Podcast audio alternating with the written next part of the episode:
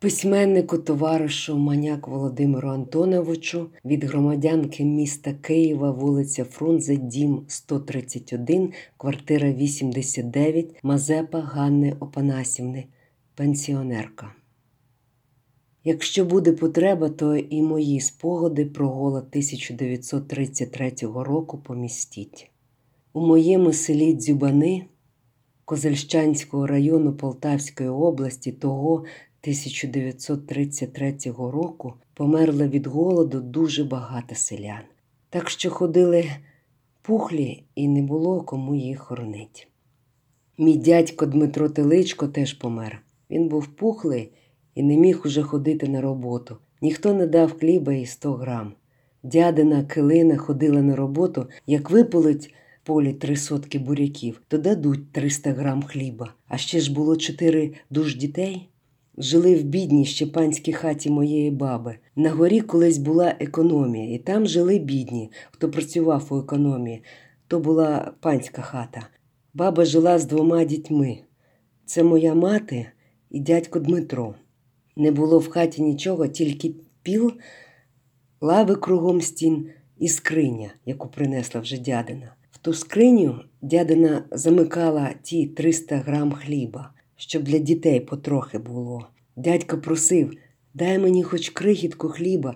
Вона говорила е, хай дітям. І одного разу дядина пішла на поле, дядько зліз з печі, розрубав сокирою скриню, з'їв той хліб. І того ж дня й помер.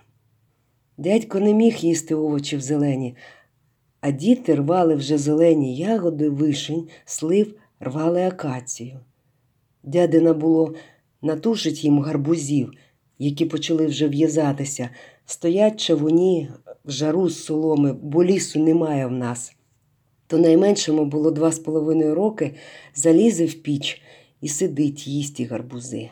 Той Василько співав завжди пісню Е-е, Петво Кашкіна В, мама млинчик спече. Він не вимовляв букву Л і Р. Це так Е-е, Петро Кашкін рве, мама млинчик спече. А Петро був середульший, то на горі стояв млин вітряк, він попід вітряком пролізе, назмітає з пила муки та ще й у пазуху, бо це ще й крав зветься. То мати натовче цвіту акації туди ту муку обмітки. І то такі млинці були тоді. Дядька колись були в сінях за круми звалися, але зерно, яке було і про запас, і їсти, все забрали в колгосп. То дядька тоді і за круми розібрав і спалили, бо не було чим і топити. Запрягла тоді жінка з нашого села одну конячину у вози і зібрала 10 чоловік мертвих, бо і її мати померла тоді. Одвезла на цвинтар, хтось ямку викопав по груди, так і повкидали в одну ямку 10 душ. Сусідки моєї було сім душ дітей: Катя, Федір, Петро, Микола, Михайло, Тоня, Сіма і чоловік хазяїн, батько цих дітей. Всіх хтось вивіз на цвинтар. Сама вона була пухла і не знає, де їх хто і закопав на цвинтарі. Все ходила потім після війни вже до могили моєї матері поминати дітей. Коли дядько мій Дмитро помер, а діти ж просять їсти, то дядина напхала в піч згонин соломи полова, закрила заткал нам у сінях верх. Це стряпок зроблено було вузол, яким затикали верх, і в дві години чи три ночі запалила те сміття. Діти ж спали на печі, позавішувала вікна, щоб вони подавилися димом. Сама ж ходила кругом хати, щоб хата не згоріла. Старшому Іванові було 13 років, прокинувся, закашлявся і давай у вікна дратись вилізти від диму. А менше прокинулися та й давай кричать, тоді тітко війшла і відкрила двері і верха. Так вони залишилися живі. Двоє померли вже, а двоє живі. Був у селі чоловік Авель звали. Вредний був, обліковцем працював тоді в колгоспі. Люди про його складали пісні. Ходить Авель по городі і щитає трудодні. Трудодень, трудодень, дайте хліба хоч на день. Не щитайте трудоднів, щитай одиниці, батько ходить без штанів, мати без спідниці. Або ні корови, ні свині, тільки Сталін на стіні. Я тоді в селі не жила, нас батько вивіз на Донбас. То там давали по 400 грам хліба, хто працював, а на іждивенців по 200 грам. Нас було в батько четверо дітей. Брат він загинув у Великій Вітчизняній війні, служив у армії. Ще дві сестри вже працювали, і мені тоді було 10 років.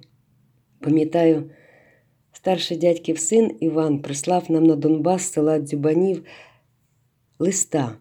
Тьотю, вишліть посилочку, бо тата з голоду вмирає.